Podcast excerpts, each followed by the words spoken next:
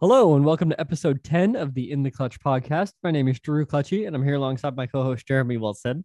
Now, I'd just like to start off today's episode and say I'm sorry for your loss, Jer. I know you went through a tough time yesterday watching the Blue Jays in the uh, wild card game.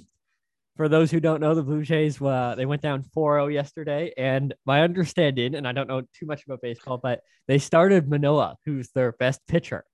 Now, I was talking with a friend about the game, and he obviously pointed out that although like you get they he gave up four runs, you can't score, you can't win a baseball game if you don't score any runs. What do you think of the game, Jer? Yeah, Manoah wasn't bad. He had, he had a he had a rough first inning, but he uh, settled in pretty nice after that. Um, but yeah, it's not like if he gave up one run, they would have won because they didn't score. So right, exactly. Um, they had a couple opportunities where no somebody's got to come through with a big hit, and uh, you know they they have Vladdy coming to the plate with a, a chance to break through in the third inning, and just couldn't do it. So if you can't come up with hits in those situations, you don't win playoff games. So then, my understanding, game two is this afternoon. It is. It's a best best of three series. Yes. Which you think the Jays can still pull it out? How hard is it to put together back to back playoff wins in baseball? Hypothetically, it shouldn't be. The Jays have a good, two good pitchers starting games two and games three. Um, and hypothetically, the Jays are a significant, not by a large margin, but a better team than the Mariners. Um, so it's not like you're playing one of the best teams in baseball and you have to pull out two in a row. Um, right.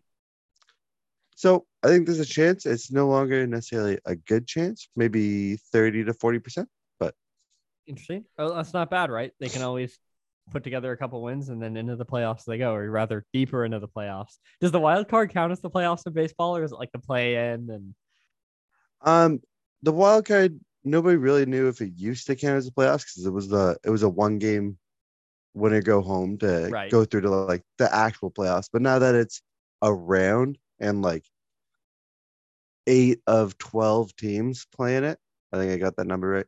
Um, eight of 12 teams playing it, I think you have to include it as legitimate playoff games. All right, sounds good. So then hopefully the Jays go deeper into the playoffs since we're going to count that they're already in it. So, anyways, I didn't uh, expect I just, to start this episode off sad, but yeah, we'll, well, you know, I just wanted to.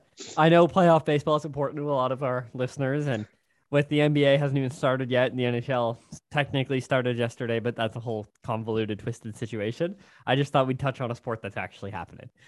so now to bring us to the NBA theme of this episode, Draymond Green assaulted Jordan Poole in practice, and oh initially oh it seemed like initially the Warriors released a report that they're looking at potential punishment for Draymond Green because he got into an altercation with Jordan Poole in practice and threw a punch.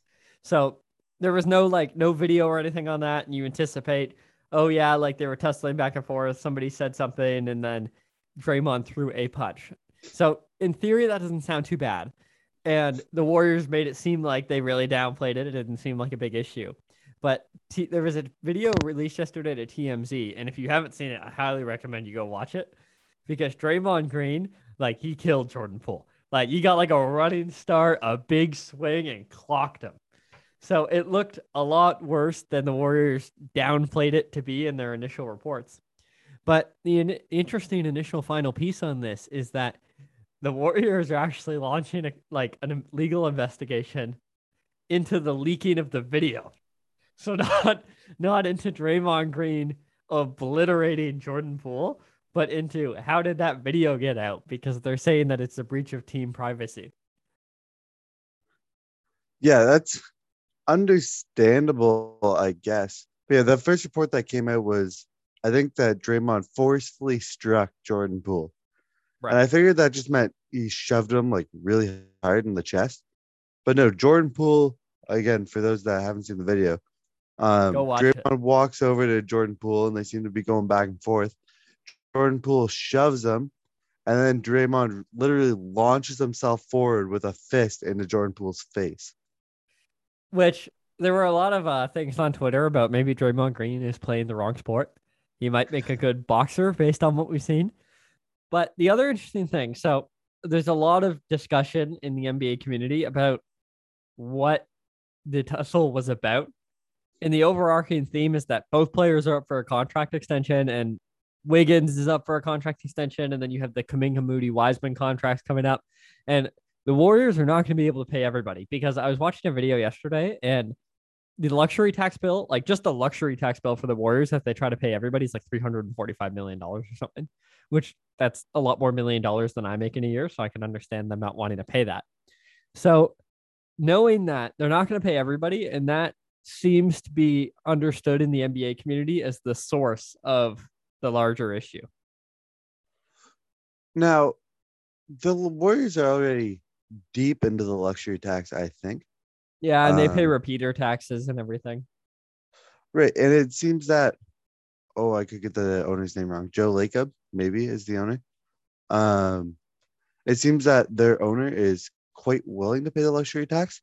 So, like, would I be super surprised if they paid Jordan Poole and kept, you know, their four or three core players between uh, Curry, Thompson, and Green? Not entirely, but yeah, I get it would make sense to have extra tension in practice, knowing you have to play better than your teammates just to get paid by that team. Absolutely. And then I find it interesting too that right away, all kinds of reports come out that immediately just like blow the thing totally out of proportion. So then there are reports saying that since they've won the championship, Jordan Poole's attitude has changed and blah blah blah, and it's a whole thing, right?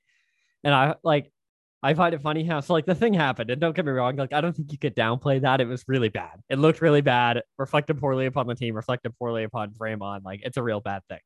But now, like to overblow it and say like, oh, like Jordan Poole's changed and his attitude has changed and blah blah blah. Like, no, he's playing with Steph Curry. He still knows that he's the work like the second best point guard on the team because he's never going to be the best point guard on the team. And like, I imagine that even though they won the championship and he's up for a big contract extension, he still knows his role. Yeah, but Jordan Poole is also one of those players that um plays very arrogantly, I feel like. Right. Um, which is not necessarily a bad thing in terms of actual play, because you know, Steph Curry to an extent plays a similar way. Uh, but Steph Curry is Steph Curry and Jordan Poole is not Steph Curry. Um, so if he plays that way in practice too, I can see why it might annoy some of his teammates. And I can see I can also see that kind of play style starting fights like that one he had with Draymond in actual games with other teams. Which then he's got Draymond on his team to defend him, which we know Draymond is now capable of. So yeah, that's not necessarily a bad thing. Like he wants, I I don't disagree with your statement about him playing arrogantly, but if he wants to play arrogantly, at least he's got Draymond backing him up. Well, well, are we sure now that Draymond wouldn't just move out of the way of guys going after Jordan Poole? Oh no, I tripped and I missed my block, and now you're gonna get killed. But um, the, uh, the oh thing... Adams, you want to hit him? Uh, okay, sorry, I'll get it. Yeah, exactly. Yeah, just you know what, take take one. I took I took a shot at him, felt great. You take one too. But the whole thing, like, I know lots of NBA players and former NBA players have come out and said that, oh yeah, that stuff happens all the time, but it doesn't always get reported, right? And right. the famous thing that was referenced was Michael Jordan punching Steve Kerr in practice. Yeah, so, maybe course, Steve Kerr encourages that kind of behavior because yeah, know, well, championships. Yeah, I guess you never know. But would that be a shocking like discovery? The back, the underside of Stephen Kerr or Steve Kerr, but like, it doesn't happen on video, so it also didn't seem as bad to us before we saw the video, like to right. NBA fans today, and presumably there was like there was no video of the Michael Jordan Steve Kerr thing. So that didn't seem bad. Like didn't seem as bad. Oh yeah, you hit him or you punched him or whatever, right? But now that we have like video evidence of exactly what happened, we know exactly how bad it was. Yeah, yeah, I'm in agreement. Maybe and maybe those things do happen. Not, you know, they're not too far between with NBA teams, but to actually see it go down, I don't remember something like that ever happening. No, and I can't think of any like exact like any player comparisons other than the Steve Kerr thing where I'm like, oh yeah, there was a bit of infighting in the team like that. But it was I just I can't oh I can't overstate it. It was really, really bad. Plus, like I'm sure Michael Jordan did it and it worked, but Draymond is not Michael Jordan. Draymond doesn't have that, that kind of cash. Well, and that like that's exactly it too, is on a semi like related, like can you imagine being that mad at a teammate that you hit them that hard. Well, man, you missed some shots pretty bad in high school. I Yeah, and you never punched me.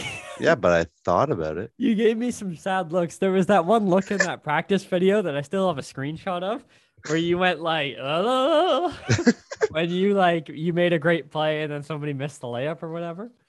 I still have that, but you never you never punched me. Uh, but that's not to say I never wanted to. Draymond's just bolder than I am. I guess that's fair. But like, and worth noting as well, Jordan Poole finished his workout that day and he's fine. So like, Right. there's no lingering injury. But like, Draymond hit him hard enough. Like, can you imagine had he broken his nose or something? Yeah, Jor- Jordan, Poole at six weeks with a broken jaw. Yeah, yeah, like exactly. Like that would be a real problem. Because we saw Embiid's face got broken by Siakam's elbow, and it like Siakam ripped through hard, but like probably no harder than Draymond punched Jordan Poole. The the only similar incident I just thought of in recent history is uh Blake Griffin broke his hand punching a trainer. Do you remember that? He punched a coach and broke his hand It was out right. six weeks. And didn't something happen in the NFL? Somebody broke their face with a helmet or something. Oh, I'm sure it's entirely possible. Okay, Can't so a place it. couple things happened. But yeah, that's like another thing that just surprises me about the whole situation is I can't imagine being so mad that you actually punch your teammate like hard, like you hit him hard, because that's exactly it. Like Draymond's lucky essentially that quote unquote nothing happened. But like if you hit him, like if you broke his nose or yeah, like broke his jaw and he missed three weeks of the season and then the team chemistry doesn't gel, blah blah blah. They trade somebody away and then they don't win the championship and they get kicked out in the second round or whatever. Like that whole thing would be the whole season, like a lost season, would be attributed back to Draymond doing that. Yeah. One other thing, I guess semi-related, just because it covers the Warriors, that I wanted to touch on and hear your thoughts is apparently Klay Thompson didn't really play basketball this summer. He mm, Like, spent by choice or by well by choice because last off season he blew his Achilles. Right. So working out. So he said there was like a residual fear left over from that. Sure. And therefore he didn't really get up to much this off season in terms of basketball. What do you think of that? hard to say for sure because I I was one of the people that um was hating on Anthony Davis for when it was like in July or something. Had said he didn't touch a basketball since April. I was like, what are you doing? You didn't play that well last year. Um Right. Klay Thompson, I can understand the not wanting to get injured doing that again. Um so I guess really we'll I don't want to make any criticism of that until he comes out and plays. And if he doesn't play well, then I'll blame it on that. But if he, If he, plays score- well, if he then scores only four points in the first season, first game of the season, Jared's gonna do like Yeah. an emergency podcast I'm- episode. I'm done. Um, it's time to cut Klay Thompson. you brought up something that I guess because um obviously less happens during the off season, so we record fewer episodes of in the clutch. Something that I wanted to touch on. My favorite NBA meme of the off season was during um media day. Anthony Davis said that he has a chip on his shoulder, and then the memes the memes immediately came out. Anthony Davis out four to six weeks with chip on shoulder, and Uh. that was my favorite part of the whole off season. I think. It took like it took a matter of minutes before there were memes about that, and I don't know who thought of that, but they deserve full credit because it was incredible. But um, going back to the Klay Thompson thing that I brought up, like, I don't. I think obviously it's kind of like you said. In theory, it looks bad, and you're like, oh, like how could he not play basketball during the off season? But a player like Klay Thompson, he's probably not getting any better. Like if Scottie Barnes had said that he hadn't played basketball during the off season, I'd be like, okay, sure. But like players like Klay Thompson and like older into their career, and let's face it, Klay Thompson is a role player. He's just the best role player we've ever seen. right. But he's a like in terms of role player comparisons, there's like Dennis Rodman and Klay Thompson, where they're like essentially a role player, but they do it at a superstar level. So Klay Thompson, in theory, can go out and do exactly what he did every other season of his career. He didn't really have to do anything during the offseason. He's just to make sure he goes through training camp. I'm not sure I agree with that. I think you can always I'm not sure exactly what it'd be for Klay Thompson, but I think you can always get better at something. And if not, if even if you're like Klay Thompson's got to be a little bit over 30, 32 ish, probably. Um, I think he's older than that. I'll pull it up though. But continue. But Klay Thompson getting later into his career, uh, like you said, shouldn't you be working on your conditioning and your like maintaining your athleticism? Because he's a he was before his injury a really really good defender, and if he loses a step, maybe that doesn't affect his shooting, but it's going to affect his defense. Well, he was still a really good defender this past season. Like not really good, like not at the elite level he sure. used to be. I watch a lot of Warriors. Um, not at the elite level he used to be, but he was still good. But I see what you're saying, but don't you think that a player of that like athleticism, that level of athleticism, they can get it back in training camp. Like he'll go through a full training camp and then he'll and pre. I don't know if that if that were true, why does LeBron, you know, work on his athleticism and train all off season every year? Because LeBron is 60 years old, but more importantly, LeBron is trying to get better. Right. And why shouldn't Klay Thompson try to get better? Well, like I'm not saying he shouldn't, but like I also feel that he doesn't necessarily have to, if that makes sense. I I guess nobody has to. I just think everybody should. Well, right, but if you look at like Klay Thompson won four championships kind of by accident. Like LeBron was the chosen one and desires to get better, right? And Giannis desires to be better. And I understand, don't get me wrong, Klay Thompson could be better. I'm sure if he put in tons of work in the offseason and everything. But when you think of Klay Thompson, you don't think of that as like a player goal for him. You know what I mean? Right. Like Klay Thompson, I'm sure wants to win championships, but he's never going to be the best player on championship team. Exactly, and you never think of God. I hope, like you think of God. I hope Giannis had the three point shot. You never think, wow, I'm really hoping that Klay Thompson does this this offseason. Like, yeah, Klay, if you're not going to train in the offseason, just go teach Giannis how to shoot threes. Honestly, that would do all of us a favor, kind of, except for Klay Thompson, oddly enough. It might not do him a favor. He might struggle a little bit. He might never win a championship again because yeah. Giannis would have the next seven. Well, no, they just they just have to have Draymond fight Giannis, and then Giannis will be out for a few weeks and we'll be good. um. So yeah. Anyways, I think that's kind of all we have to cover on the Warriors, I guess, as a whole, because other than that, they didn't really do too much in the offseason.